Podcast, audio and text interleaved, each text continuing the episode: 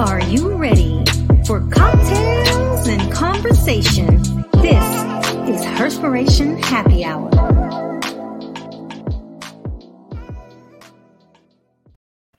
Happy Wednesday and welcome to another episode of Herspiration Happy Hour. This is your unapologetic diva, Dr. G. This is Cortina Peters, aka the girlfriend therapist. And this is Louisa Harrell, aka the Blue Phoenix. Hi, ladies. Hello. Hi. Hi. Hi. Tonight we are drinking on something that I even think is too sweet, but I I, I thought it was interesting, so I'm gonna say it anyway. Nothing can be too sweet. I'm telling you, this is called a passion fruit martini. Ooh. And um, you need uh, four ounces of passion fruit vodka or regular vodka, uh, two ounces pineapple juice or passion fruit juice. This is why I say it might be a little too sweet.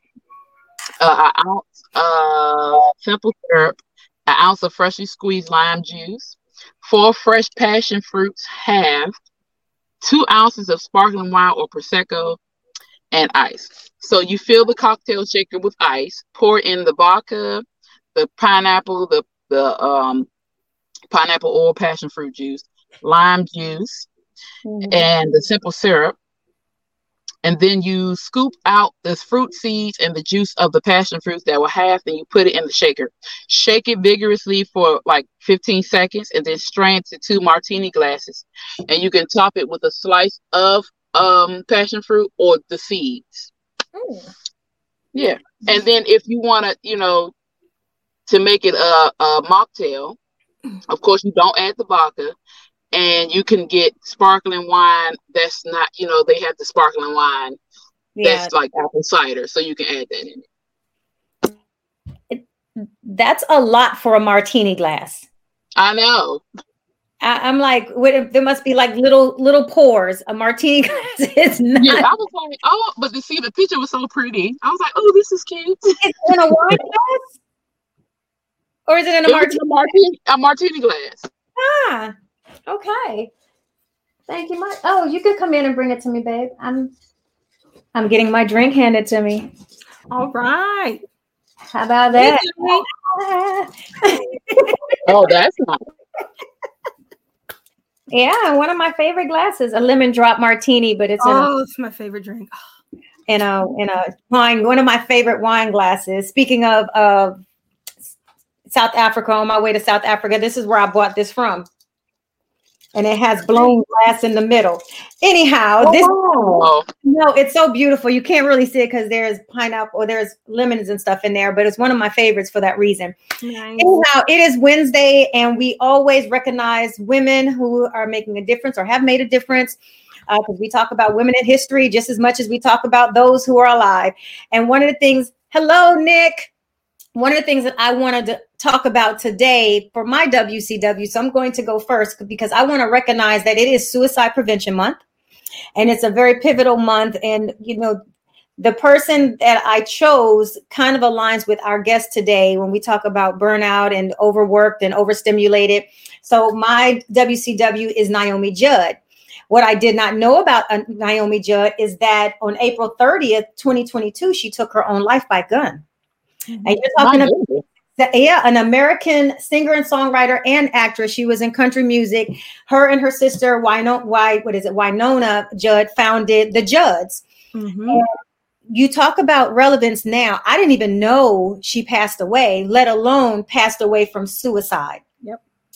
And you know, so I wanted to recognize her for my WCW for the you know the inspiration that she gave to country music and her contribution to country music and everything that she done and how hard she worked and yet she still took her life and there are a lot of people and i've always said this and i've said this on here about checking on your strong friends check on your friends yeah. who are constantly busy who overcompensate with work rather than take care of themselves mm-hmm. and so our mental is so important. So that was my wcw um, just to kick off and recognize that you know it is suicide prevention month. So what we about also just had the um rapper 600Breezy his girlfriend committed suicide recently. so the the last text mm-hmm. message was like wow. She said she had she just couldn't do it anymore. She had wrote the this message so many times, and it's nobody's oh, fault. It's just you know her. So you can have all the money and everything that does not compensate for the darkness that someone can be experiencing within their life. And so check on people. And even if you are checking on people that doesn't mean they're going to give you you know everything. yes, but at least you can feel better by saying you know what? I did my part as a friend. And even if you're not so much of a friend let's just say you're a coworker or someone and you just notice yeah. something is off or different the vibe is not there it takes absolutely nothing just to ask someone are you okay? Yeah that's, I mean, and you know what? Save someone's life. That might, you know. Absolutely. Exactly. And and just for people to understand, and and they always say, I didn't see it coming. In majority, 99.9% of the time, you will not. There are people mm-hmm. who suffer depression and are on medication. So you kind of feel like, let me worry about this person. But a good majority of people who commit self suicide are high functioning depressants. And so depression looks very different from one person to another. Absolutely. And so, you know, again, check on your strong friends, check on your funny friends, check on your friends who always have jokes. There's a little bit of there's a hint of truth in every joke. Yep. And That's so cool. I'm just saying. So what about you? Oh, you didn't have your WCW, Cortina. Do you have one? Oh, I do. Um, I want to give my uh, WCW to Dr. Uh, Tanya Bass. She is my one of my committee members uh, and she has been very uh, instrumental. She does a lot in the field of sexual health. She's a huge sexual health advocate. You can follow her. She's known as the Southern Sexologist on uh, Instagram, and she is just totally awesome, very supportive, and she does a lot for Black women in the sexual in the field of sexuality. And so, I just want to give her um, my W honor her as my WCW today. Okay, so my WCW is um uh, an author, and I figured I'd go to being an author because you guys are authors, and why not bring another lovely, beautiful black woman on as an author? Um, her name is Octavia Estelle Butler. Um, she was born June twenty second, nineteen forty seven, and she passed away um February twenty fourth, two thousand six. I didn't even know she died. I don't know where I was, but anyway, she's um a, a science fiction author, hmm. and you didn't hear much about black women or black people in science fiction, and she incorporated, um, excuse me, African American spiritualism into the science fiction world. So she kind of like bust through the roof because science fiction was mainly um, white m- males authors. Mm-hmm.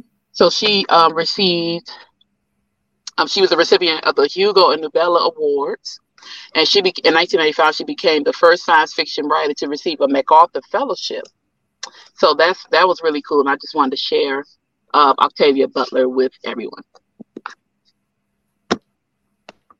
Okay. Oh, you're on mute, Dr. G. I know, I habit because I hardly mute myself. And so when I do, it's just like, oh, I just totally forget. Um, no, I'm so grateful that you all always enlighten me with, you know, different people who are out here making a difference. And our guest is already here, and I'm definitely want to have her in this conversation because, you know, uh, her name is Sarah McElroy, and she's the journalist and founder of the Raise to Rise project, which is a movement aimed at amplifying um, the powerful voices of women from the Great Resignation. Mm. And if you know anything like I know, this whole Great Resignation, I think I might be a part of it, considering I resigned. You might be. You I might be because I resigned during COVID. Oddly, mm-hmm. I did not realize when I think back, it's been almost two years, but I resigned November 7th, 2020. That was still during COVID. Yep. And yep. so I'm assuming I'm a part of this, you know, movement. But one of the things that I really liked about her is, and I was reading her bio, and she talks about experiencing burnout and the stress that comes with, you know, work. And during COVID, there was a lot of people who was not able to find balance. You, We talk about suicide prevention or suicide awareness, and how many people were stuck at home with their their violent offenders who was either committing crimes or committing suicide. Mm-hmm. And you know, women, we carry a lot of weight. We carry a lot of different things. The pressure and stress, some we carry because sometimes we think we should when we shouldn't. Uh, we also carry the weight of our friends, and then you add your career on top of that. Especially if you have one of these high or you know high level positions or even if a low level position that you you're required to do a lot. So i really want to bring her on because she has had more than 125 conversations with women. I need to hear what in the world she has to say. So we're going to bring her up. Sarah how are you? Hi i'm wonderful. Welcome, Thank you so much Hello. It's great to be yes. here, Dr. G, Cortina, and Louisa. Yeah, thank you so much for coming on. So, yeah. Uh, you, I kind of gave a brief overview of who you are, but can you introduce yourselves to our audience? Yes, absolutely. My name is Sarah McElroy, and I am a former chief marketing officer and ex hustle culture devotee. And I was inspired to return mm-hmm. to my journalism roots after I became a two time member of the Great Resignation within a span of just nine months as well as the Wall Street Journal's poster girl for pandemic burnout. And on the other side of these just career failures, as many could say, you know, defecting from two perfect on paper jobs within that very short period of time, I was reeling and I wanted to find out what are other women experiencing? What are the breaking points and defining moments that are leading so many of them to seek greater opportunity in the wake of the pandemic as well. And that's why I founded Race to Rise, a journalism project and movement amplifying the powerful voices and stories of women from the Great Resignation. So, so if, oh, go ahead. No, no, no, go ahead. Um, I know Pam said earlier about the the number of women that you've had the opportunity to have a conversation with. Is would you say that there's a common theme in those conversations as you spoke to those women that continue to come up in those conversations? Sure. Well, really, for me, there were two red threads. And the first being that we're seeing a full scale renegotiation and reprioritization of how work fits into our lives versus the other way around.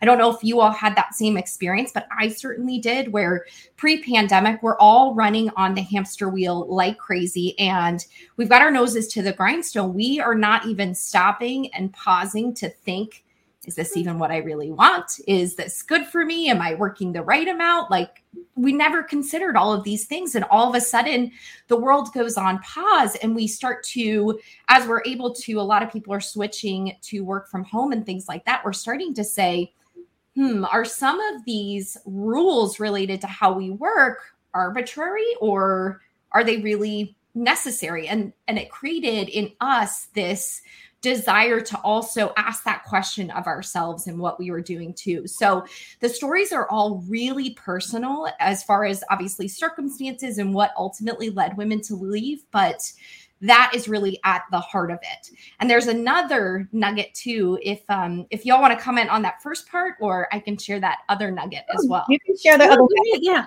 Okay, you got it. Now, this one really surprised me and caught me off guard, but I was so it made sense ultimately when I recognized it. So I'm having these conversations with women who have left their jobs, and it became clear that we just knew when it was time to go, when it was time to call it quits. Now, some women also did some exercises related to mental gymnastics with spreadsheets or for budgeting and finances and pro con lists and things like that. Okay, Dr. Dr. D, you know what I'm talking about. But I will tell you that those were not the determining factors, which I just was so floored because we have been taught, if you think about the way careers are, we're taught to approach them. We're taught logic, rationality, pragmatism, find that stable, secure job, you know, climb the ladder, pull down fatter paychecks, chase that fancy title. But we're not taught to harness the power of our inner knowing and that part of us that knows really what's good for us and when a situation has reached its expiration date. And so I was amazed by that. So women weren't necessarily saying, you know, everybody is like really in tune with their intuition, but they talked around this knowing. And that's, I think, a piece that is so key for us moving forward. And that's what my goal is really to rewrite the women's career playbook. So we are coming back to that part of ourselves and allowing that to guide us moving forward. I think one of the so let a question really quick. Um, I just have a question because I want to go back to you said about pandemic burnout. So, what is pandemic burnout? But then, what does pandemic burnout? What did that look like for the different women that you spoke to? Sure. Well, pandemic burnout, it it certainly makes sense, and you were you were speaking to it at the beginning, Dr. G, that there are so many pressures on everyone, but women in particular. We think about how we've been conditioned to be caregivers, to put others' needs first. We know the burden of the household responsibilities and caregiving typically falls on women. McKinsey and the Lean In organization, they do an annual Women in the Workplace report. And at the end of 2020, they found that women were spending on average an additional three hours a day in housework, caregiving related activities. And when you think about it, that's unrecognized labor. That's labor on top of the work that they're already doing. And then you fast forward a year later, and the same study comes out at the end of 2021, and they found those numbers haven't changed. And women are three times as likely as males in the household to be doing that work. And now one in three women have considered downshifting their careers, which would mean to to take a position that's less stressful or they've considered leaving the workforce entirely. So it's very clear that all of that pressure, that pressure cooker that was created by the perfect storm of the pandemic, really took a toll on women. And we also saw too, we lost a lot of our safety nets during that time mm-hmm. related to being able to see our families and family helping with taking care of, of little ones. Virtual schooling was a huge undertaking that a lot of women had to um, keep going and take care of their their kids' education in addition to their work. So it's like it's no surprise that over 50% of women per this um, this study that Deloitte did earlier this year one in two women want to quit their jobs in the next two years, and that actually skyrockets to 90% of women on a five year horizon. And 50% of women are talking about being burnt out and having very poor, poor or very poor mental health. It's it's really these are alarming numbers right now. What I was going to ask, um, do you think that in addition to all of these factors, just the fact that people are not putting as much weight on consistency and loyalty. You know, people used to be very dedicated. Like you find a good job, yes. you don't leave it, you stay there forever. You have your 401k and your pension. Well, a lot of jobs are not offering necessarily that anymore. And so, coupled with all of the things that you talked about, and this kind of move away because they always talk about you know like millennials and how they just if they're not happy they're just going to leave you know? Do you think that also plays a part in i'm not going to stay here i'm good two years i don't have to stay here i'm going to go find some something else as well? Definitely. I i think so for sure. It's very clear that that level that level of loyalty was born of a bygone era and you're spot on with that in that there was a time where that loyalty was really rewarded. Mm-hmm. You'd find that job, you'd stick with that one company, you get your pension, and you're trading the the ability perhaps to uh, grow and expand and do more things in your career for that stability and security on the other side. But now that that is not guaranteed it doesn't make sense for us to have that same sort of blind unquestioning loyalty when it's not being earned in the same way by employers. And so it's it's not a sort of a thing where i'm encouraging all women to you know just walk out tomorrow because i think we need to be really conscious and intentional with what we do in our careers but i do think that we are touching upon a moment of empowerment that says we get to be the architects of our careers and we're not just taking the shoulds of what we should do per society, what other people think, what our family members think, and we actually get to have that say that says this is how work is going to fit into my life moving forward mm-hmm. and this mm-hmm. is what I will tolerate and what I won't. Yeah. So now I have to go back to pandemic for you because you said two resignations. so what would prompt not just the first one, but what prompted the second one? And after that second one, what was the pivot? Ah, my goodness. So I'll give you a little picture on the other side of the two resignations to help you understand who I was, at least mm-hmm. before all of this. I was that good girl. I was the corporate good girl. Whatever was asked of me, I would do it. You don't give me that playbook, I will execute against it. I will climb the ladder. I'll get all the the titles and the paycheck and all of those things, and I will wear my ability to work harder than anyone as a badge of honor. And we're talking hours. Like I just didn't even question it. So much of my identity and my personal value was really tied up in what I brought uh, to the table in my career.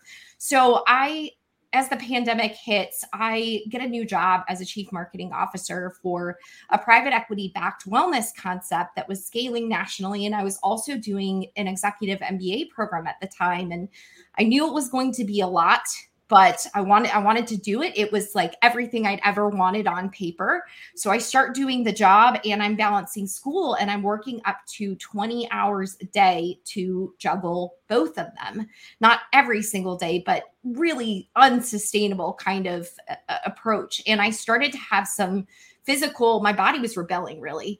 And I had a couple of episodes of throwing up blood that landed me in the ER. And then I got shingles in April of 2021. And that was like, I had this moment. I am in the doctor's office, and the doctor tells me I have shingles, and I'm overjoyed. I'm overjoyed because I get to take 10 days off from work and nobody can say anything about it. It's for a socially acceptable reason. I couldn't give myself that permission to rest on my own. And so I, you know, I have so much compassion when I look back on that version of me and that I had that moment of like just pure relief and gratitude for my illness. But then realizing, okay, Sarah, we're going to have to do something a little bit differently here because being happy about getting diagnosed with something that could ultimately lead in blindness and paralysis is like major red flag wake up moment. And so I quit and um, found a new job, moved to Florida, tried to get settled in here, cut back on my hours, doing yoga and meditation and all the things. And it's like my burnout isn't completely healing. And I finally put together that I was dealing with a really misogynistic culture and a sexual harassment situation that wasn't being properly addressed for months. And it was like, oh my gosh, this is like a paper cut on my newly healing burnout wound. This just makes so much sense. So that's why I ended up quitting that job and was inspired to understand what are other women experiencing? I can't be the only one who is moving from one organization to another and struggling with overworking and dysfunctional, toxic cultures and all of those things. Oh yeah, I know. I know about that way too well. Yes. I, that was the decline of my um, burnout. That I don't even after hearing speak, hearing you speak. I think part of mine was that same situation, the burnout. Mm-hmm. I was mm working, working, working. I had my own company. I was a college professor. I worked for the federal government. And even when I was on vacation, I guess I was so accustomed to even working on vacation. No matter where I was at in the world, I was still yes. logged in if I was needed. So I never really had that downtime. So much so, my pivot after I even left the when I resigned, it was still hard to give myself grace to even sleep in an extra 30 minutes yeah, I killed oh, me. Yes. It was like I and, and yet here I was up till sometimes three or four o'clock in the morning working, but dare I sleep past 7:30, even though I worked for myself, I had a hard time giving myself grace because mentally I was always accustomed to you know working and working and working and I always felt like, well, you know what? How dare I leave my full-time job and then sleep in. And I would never sleep in on their clock. So why would I sleep in on mine? Not realizing that I really worked too hard when I was working. and I never, and, and then now I give myself way more grace eh, where I learned how to balance and actually take care of myself. But I'm almost two years in. And I tell you what, it's finally, I'm finally really this year getting the my jam on my personal time and my personal space. And I, I used to say, "Oh, I'm so balanced. I'm so balanced because I still traveled and I did all of that." Uh, but I really didn't. I still was like, "Well, um, I make excuses for having to log in. I make excuses for having to check. Let me just, it's not going to take long to check this email. It's not going to take long. And I'm still, I'm still working. Yeah. Absolutely. I know. It's um it's a really insidious thing where we have to go through a process of detoxing and unlearning what we have learned related to behaviors and work. I struggled with the same thing too when I left corporate and was the same sort of pressure you're feeling. You're like, I've got to make this yeah. this thing that I've said I'm going to do. I'm not earning the the corporate paycheck anymore and I I wouldn't sleep on them, so I've got to deliver for myself now. And it's the pressure is so much and we are at times we can be our worst enemies in applying that pressure. I mean, the wake up moment that I had too was like, "Oh my gosh, I'm creating all of my stress and these deadlines when nobody else is it's me. And it's like this um this internalized almost objectification that happens related to hustle culture that we start to then value ourselves based off of our ability to work and produce and and you know the work ethic is obviously like it's ingrained in our american dna that pick yourself up by the bootstraps culture. Like that's what we do well. And so it it is you have to be so gentle on yourself. And i love that you recognize that dr g to be like i'm going to give myself grace and i know it's going to take time for me to learn what true balance is for me because I didn't actually know what it was before. It wasn't modeled well for me. And so i'm going to find out also what is is right for me personally. I love it. I, I absolutely love it. And so now I, do you have children? I don't know huh so it's just just me and that's where career became everything. It was especially after i was divorced in 2014 i just threw everything into that because I was always good at school and academia and that made me feel good and validated and, and, worthwhile. And so it became the same sort of thing. If I don't have a family and kids like I thought I was going to have, well, darn it, I'm going to be the best freaking employee that I can be, regardless of what that looks like. And so my all my eggs went in the career basket at that point in time. Wow. Yeah. Well, that I can understand. Cortina? I forgot I was on mute. I was talking. um, when you said no children, I said no fur babies. oh, no, I have one of those. Oh, don't you worry. Yes. You, cannot, you can't leave the fur baby out now.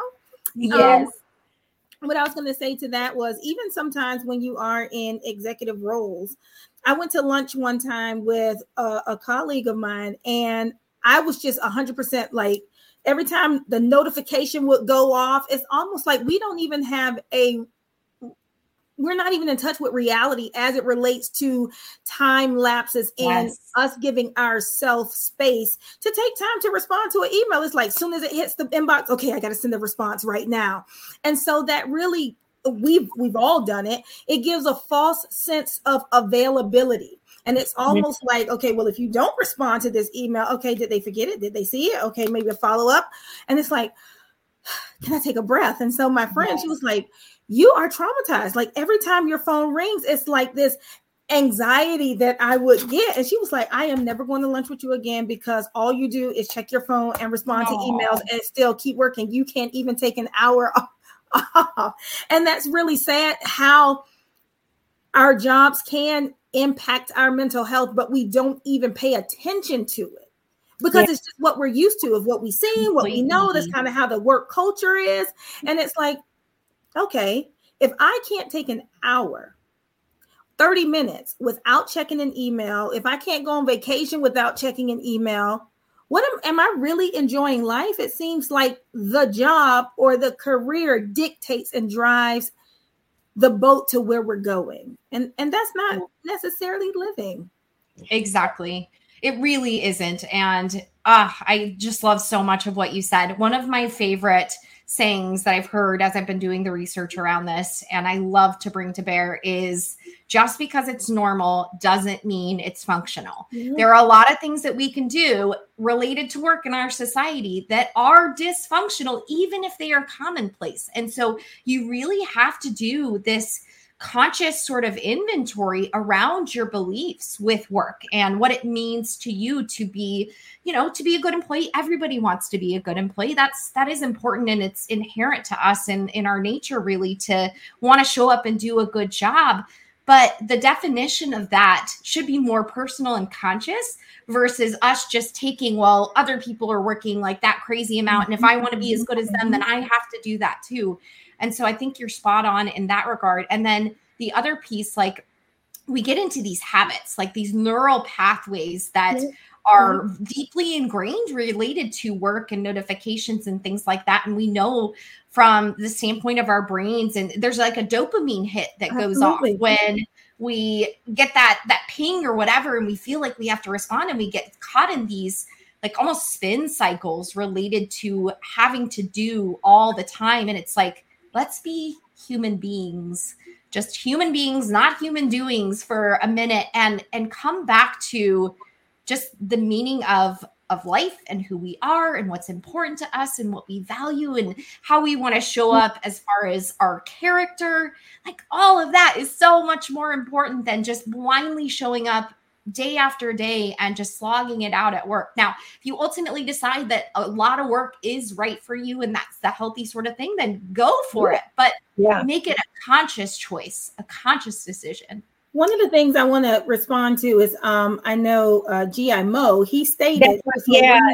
still have support mm. and we mm. don't. And I think that's because of society, right? It's like men are supposed to be able to handle everything. Yes. You got it. It's okay. You're supposed to work, take care of everything. And we up until recently, we really did not give men a space to be vulnerable or to say, I need help. And so, if I'm not used to seeing that and there's no one offering the help, I may have never even been taught or know that it's even okay for me as a man to ask for help. Whereas with women, we're a little bit more vocal. We do have those different type of social circles that we can go to because that's just something that, yeah. you know, uh, but I also think that it comes down to male pride too, because even because men are not socialized to share their uh-huh. their feelings, that they don't know what support sometimes look like, but right. so their pride steps in to say, "I'm not allowed to be this way," or you know what I'm saying. So even if support is there, they don't know what it looks like because right. their pride is in the way, or their past is in the way, or hurt is in the way, or you know childhood trauma is in the way from the way that they are raised. So you, sometimes support is there. You say, but can a man be vocal? Women call it complaining. Well, okay, so let me let me talk about this too. So much the same way that a woman will call it complaining, a man calls it nagging. Let's let's get that straight right now. If so, there it's a double-edged sword, mm-hmm. but it's still the same thing. If that makes well, sense. I I think because I, I keep going. I'm in a bad area, but um, I don't think it's pride with men. I think it's conditioning. Oh. Um, they are conditioned to not talk, to not share, to not express themselves because we teach them boys don't cry, boys don't do this, boys supposed to do that, you know. And so it's a conditioning. And then, it, like you say, when the, the space is there for them to express themselves. They don't know how because they've been conditioned not to. And we we will talk. We women will talk. We're going to share because you know that's what we do. Um, also, I you know I recently maybe about last year realized that we trade our time for money.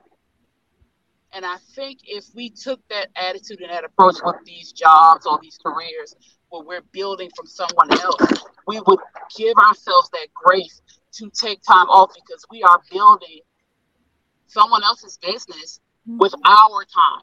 This is yes. our time. We're taking away from our time. And it's a mental and emotional strain and stress that we put on ourselves to build someone else up.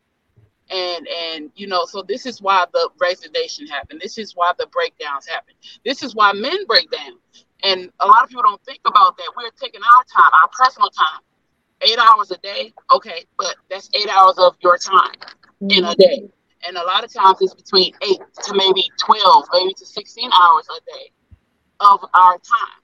And so I think if we thought that way, we wouldn't have these mental breakdowns because we will understand that this is my time. If I work for you, you get this amount, of this allotted time. I'm not going to go over that because I have a household to take care of. Some people have fur babies. I have five children. So I work, I have the children, also have other businesses on the side that I'm doing. So you have to learn that your time is just as important as the people's time that you work for. And if it's not done within that eight hour window or maybe eight and a half hour window, it will not get done until tomorrow. But we don't appreciate ourselves in that matter because, like you said, we're on the hamster wheel and we have to get the money. We have to be prideful in our work. We have wonderful work ethic and we're going to do this, but it takes from who we are as people. And this is why the, the new generation understands that they're not going to allow someone to take their time. If they feel like it's taking, you know, from what they want to do, they're not going to do it. Now, that could be a great attitude, but it also can be bad in the long run. But that's the type of attitude we should have because we should appreciate ourselves and understand that our time is valuable, just like that job. and sometimes that. it's easier as as an employee to to have that mindset but sometimes when you're in it when you're in an executive leadership position it's a little bit more challenging to navigate working within those parameters because you are expected you're a salary employee. So it's like when we call you we expect for you to be available. That's why we're paying you the way that we're paying you. Yes. and, and and and i can remember i hated taking time off.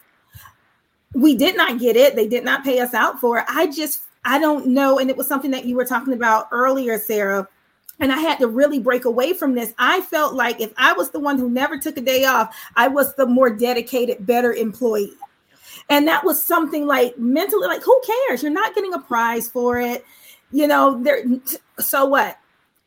Let's say Sarah, she takes all her vacation days and she's much more emotionally adjusted. She's doing what she wants to do. She comes back and she's able to do her job. And you're sitting there, which would be me, resentful, like, okay, why are they so happy? And they got us doing all of these, you know, metrics and we got to meet these all of this. Well, that's my fault for not taking the time off when I needed it and really being able to listen to your body and follow and give yourself what you need. But for so long, we don't even know what we need that we can't even lean into and listen to our body when when we need to. Yeah. And so learning how to how to do that and and step away from the appeasement or pleasing other people and learn to please ourselves. That's and also we're conditioned. So, so you know, that's so true. So mm-hmm. I have a question. So you have, I'm going to talk about raise to rise because what inspired you just decide, okay, not only am I going to talk to women, what really inspired raise to rise? Well, for me, that image of saying, for me, it was like I have built a house of cards. My career in sort of this life, like I've climbed to the top of the ladder. I make it to the C suite by age 35, and I get there and I'm like, oh my God, I am so hollow and empty and unhappy. What have I done? I've like, I have, I've built a house of cards. And so for me, it was like, I'm, I have to raze it all. And that's um, not in such a, I guess, a uh, sort of sensationalistic sort of a way, but like looking at my life end to end and how I'm treating myself and how I'm approaching my career and doing that conscious evaluation and taking that inventory to say, what do I need to do differently moving to forward, moving forward? I do think that sometimes we need these moments of of razing. You think of like a forest fire, that a forest fire, you know, it can be extremely damaging, but what you come to see then is there's this beautiful growth that's that comes from that forest fire when we clear out what's no longer needed. And so that was really the the name for it and how that was inspired. But then i also i uh, i have a friend i know she's on watching tonight and she was one of my inspirations for this because a few days after i quit which was in more of a razing moment actually i'll tell you that very quickly. I um i was so frustrated and upset with the sexual harassment investigation that finally happened months later because I wouldn't drop it. And it was so clearly very check the box and perfunctory that I drafted this blistering anti harassment resignation letter later that night after I got the readout from HR. And I took my laptop into the office the next morning and I'm shaking, I'm trembling, but I hit send on it and I sent it even to the CEO, not just my boss and HR as well. And I walked out the door. I didn't even give two weeks' notice, which is the antithesis of that good girl that I had always been. And in my mind, I'm like, oh my God, what has happened to me? I'm reeling now. But at the same time, it was like, oh my gosh, I have more power and capability and voice than I've ever had. So I'm taking all of that. And then a few days later, I attend this musical that I have a few friends in down here. And it's called Respect The Musical Journey of Women. And it's about this college professor who, after her uh, breakup, decided to uh, research the top hits from women from 1900 on. So songs sung by women that hit number one. And what she came to find from the thousand plus songs that she uh, researched is that they tell the story of women and it goes from being like on the side of the early 1900s of oh my man my man if he doesn't love me you know what am i going to do kind of a thing and like dressing up and looking good for your man and taking care of your home to then on the opposite side of it it's like Alicia Keys Girl on Fire and Sara Bareilles Brave. And it's like, oh my gosh, this is amazing. And I had this moment of just like sort of that divine spark. This is what I'm going to do. Women need to be able to tell their stories as part of this so we can learn from it, crowdsource wisdom, and move forward stronger and more empowered in our careers than ever. I love it. I love it. I love it. So where why the name though? What's that? Why the name Raised to Rise? It, it was really that, yeah, like burn, burn it down to build back up and and rise together. Because i also believe too that the more we talk about all of this this is a rising tide lifts all boats kind of moments. And it first i first started realizing it after my story was picked up by the wall street journal actually back in i interviewed with them back in october but the article ran in december. And after that, the conversations that I started having with women who reached out, and even men too, but women especially who reached out and wanted to talk about their own experiences with burnout and figuring out how they're going to navigate moving forward, these were deeper, more genuine, powerful conversations around work and career than I had ever had before. And it was just like, there is something here. We all have this opportunity to shed the layers and get rid of the things that are no longer working for us or serving us, you know, burn it down and build it back up to be something far greater and far better for all of us. Oh, I love it. I love it. I love it. So, how can people connect with you and get involved with Raise to Rise and follow you on social, hear your message that, you know, of everything that you have going on? I would love to hear from anyone. This is my passion. Our individual stories are just so powerful. We forget that sometimes. And I think, I hope everyone leaves this uh, conversation knowing that. But my website is raisedtorise.com. And then you can find me on LinkedIn and Instagram. I'm Sarah J. McElroy McElroy on both and would absolutely love to connect. I'm working on a book for Raise to Rise. And so I'm really thrilled that we're going to have the opportunity to, to take these amazing women, their incredible wisdom and insight to a, a an even bigger platform to be able to share more broadly. Okay, thank you so much for stopping by. Do anyone have any last minute questions or anything for Sarah? Um, no. Oh, Katina. I'm so sorry. Oh, Mike. I just want to say this was a great conversation and all of the side uh, commentary as well with the different individuals who are tuning in, going back and forth and stating their opinions. Good uh, conversation. I love it. I love it. I will say this too before I let you go. When we talk about burnout and work, and one of the things you said very early in the podcast is how we we got off work and then started work again. And and I think sometimes where we feel like we have to keep doing and doing and doing, and I'm talking doing it for our jobs, doing it for our friends, doing it for our loved ones, we're still giving extensions of ourselves, and we have to learn to even reel those things back yes. for for the purpose of self-care. I actually had to learn that where i was like oh let me take a pause because i will go hard for my friends i will go hard for my work i would overcompensate in a lot of areas. And i had to stop doing that to make sure that i was able to take care of me. Mm-hmm. so when you're dedicating hours and you're not intentional about your time you burn out a lot faster. So i appreciate you even acknowledging that women who have children especially they work and then they go back to work and then they sometimes they go back to work again after the kids go down to go down to sleep. Because now it's like i have to get ready for the next day. I have children. That is still work hours. Oh goodness. Exactly. Absolutely. It's so true. And i it also speaks to um, what louisa was saying earlier related to our time. It is our most precious commodity. We mm-hmm. think that money is or we have often in our society worshiped money like it is the most precious but it's not. It is time. And how we spend it is so important to be to be thoughtful about that. And I just love that that is the message that you're bringing to bear here. That is we are more than our jobs. We are so much more. We're beautiful multifaceted humans. And the more that we can put stock in the other parts of us outside of work and think about our life holistically and how much we're giving and how much time we're spending on work related activities, personal, at home, or professional, the better mm-hmm. off we'll all be. So I'm going to ask a question before you go. Because you're, you're you were a lot like me when it came to work, work, work, work, work. Who is Sarah now? Oh, I love that question. No one has asked me that yet.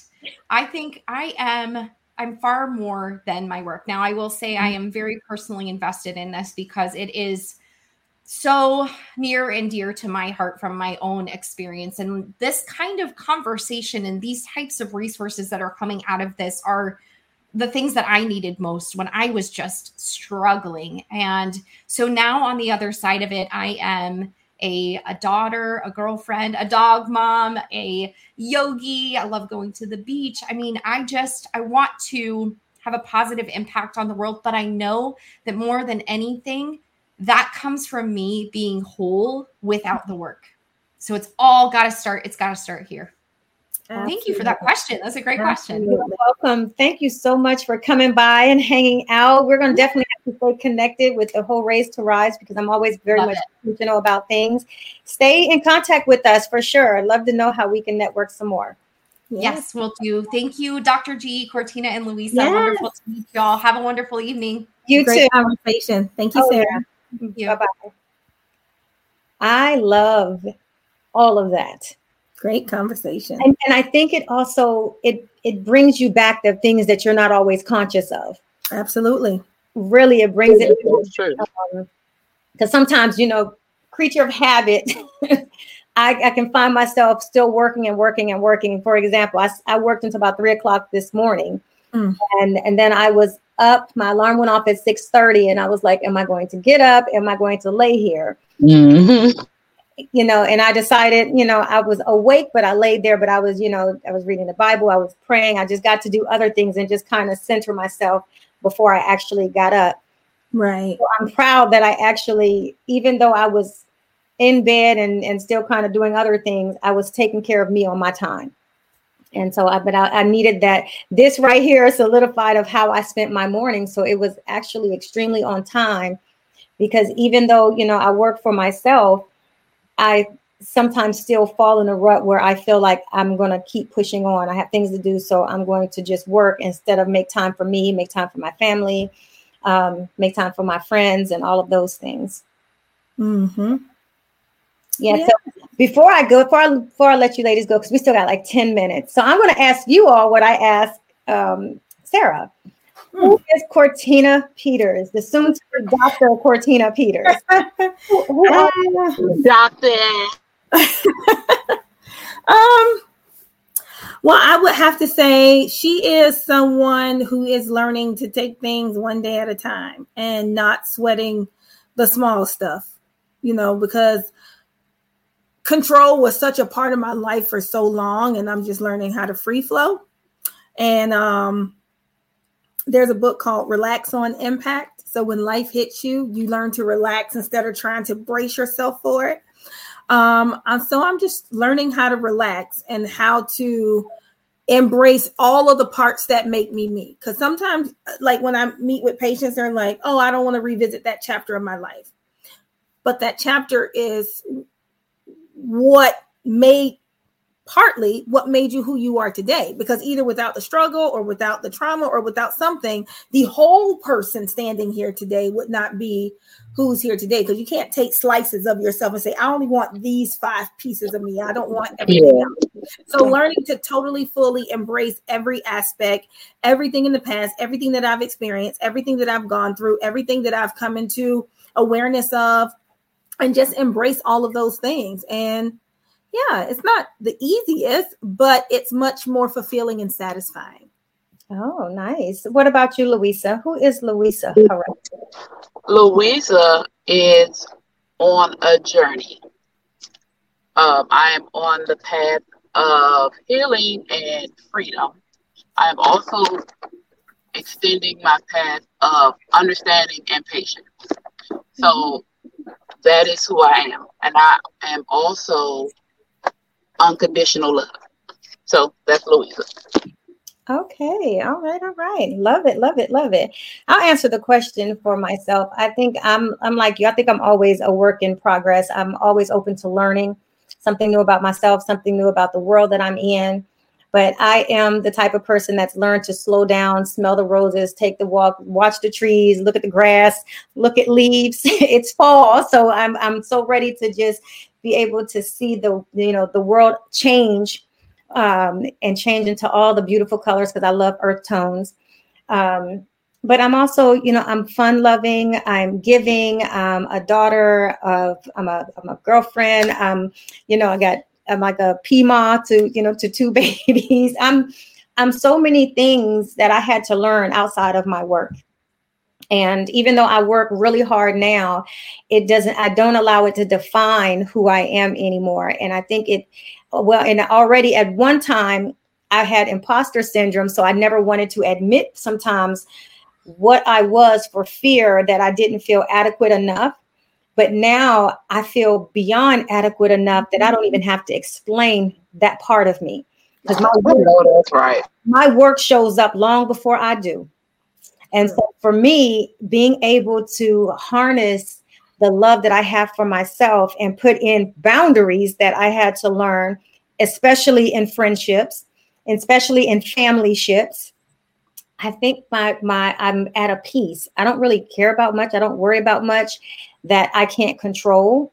And the only thing that I can control is how I react to things, how I act to things, and how I behave towards things. Mm-hmm. And I, so I love the balance that I, I now have on my life the best way I can. I don't even think ba- balance is a normal word because what's normal?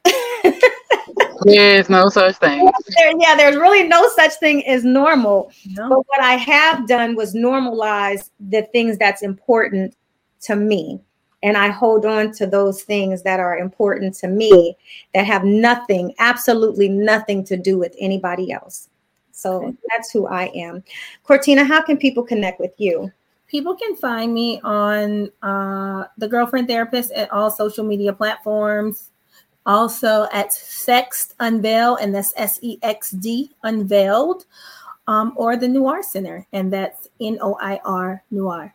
So that's where you can find me. Okay, Louisa, where can people find you at? Well, you can find me at the Blue Phoenix Hills on every platform. And I want to say that I'm super, super, super proud of you ladies because I know it is very hard coming from one position and going into another for yourselves. And I'm so elated. I'm so excited for you guys on this. Oh, y'all just make me smile so much. All the things that y'all do and just where you're going. It's just so, oh, I'm just so proud of y'all. And just the fact that you're able to pull back sometimes and know that you are worthy of time and who you are is just as great as who everybody thought you were. So I'm very proud of you guys. Thank you for that. Thank you. Definitely. Thank you. I appreciate it. I, you know, I love you ladies a whole bunch too. so um, you can find me at I A M D R P G U R L E Y. I am Dr. P. Gurley. I did go back. You can follow Herspiration Happy Hour on Instagram at Herspiration Happy Hour. If you want to, if you go to the Instagram link, then there is a link tree now that will lead you everywhere if you want to be on the show. Or you can also hit the, let me hurry up and find this. You, you can uh, hit us up at dawentertainment.com backslash podcast if you want to be featured. I believe we are now towards the end of October uh, for for getting. Oh wow! I know, I, I know, I know, I know. Um, and our next guest will be uh, who is this? Amanda Ribideau. She will be on her Herspiration Happy Hour next week on Wednesday. Oddly, we were just having this conversation about podcasts, and I had shared that in five seasons, I have never missed an episode. Mm-hmm. Next Wednesday is breaking my heart that I'm going to miss my very first episode in since 20s launching in 20s into 2017 that just like kills me. You know, I have a wonderful co-hosts who are here who I know are going to be absolutely amazing. But I'll be on a flight to South Africa to do yes. my talk with the University of South Africa. Yeah. So, well, that's a good reason. Hard. It's going to be hard. Um, but I, you know, I'm always here. If you enjoyed the show, you can feel free to hit the tip jar at www.buymeacoffee.com backslash herspiration HH you know we do love it this this conversation was so super dope to have and i really hope everybody had something to take away from it. It was definitely a reminder to me of how far i have come what i have sacrificed what i have given up uh, to ha- to avoid or to i guess remedy burnout. So yeah. yeah do you ladies have any last minute things that you want to say? One it being you know suicide awareness month do you have any tips or you know before we go? No my only tip would be like i said earlier you know it it costs nothing to check on someone. It costs nothing to say hello how are you to say thank you to say any of those things and a lot of times we trivialize the power and the impact that those small words can have, but they really do. Um, it it it reminds me of um, there was this guy. He he didn't really have many friends, and you know he was a loner. He was to himself. And one day I was just like, "Thank you," and something inside of me just I don't know it. I I think it was God just said like give him a hug like someone I did not know, and I got emotional and he got emotional and he was like, I really needed that. What what made you do that? I don't know. It's just a feeling that I felt. And so I think even if I would have just said, Hi, how are you? Thank you. You know how you people can open the door for you and then well, you open the door for them and then they just walk through. I'm like, well, that's rude. I could have closed the whole day. you know, even just saying thank you for those small things. I think the world needs a little bit more kindness I think the world needs a little bit more patience. I think the world needs a little bit more compassion. And so try to be kind, patient, and compassionate when you are experiencing the souls of other people. So that's what I got. Wow, I love that. I second that. I know I I I third it. so we definitely appreciate the message. And so you ladies will be on next week without me. If I can, I might pop on you know, right before my flight heads out.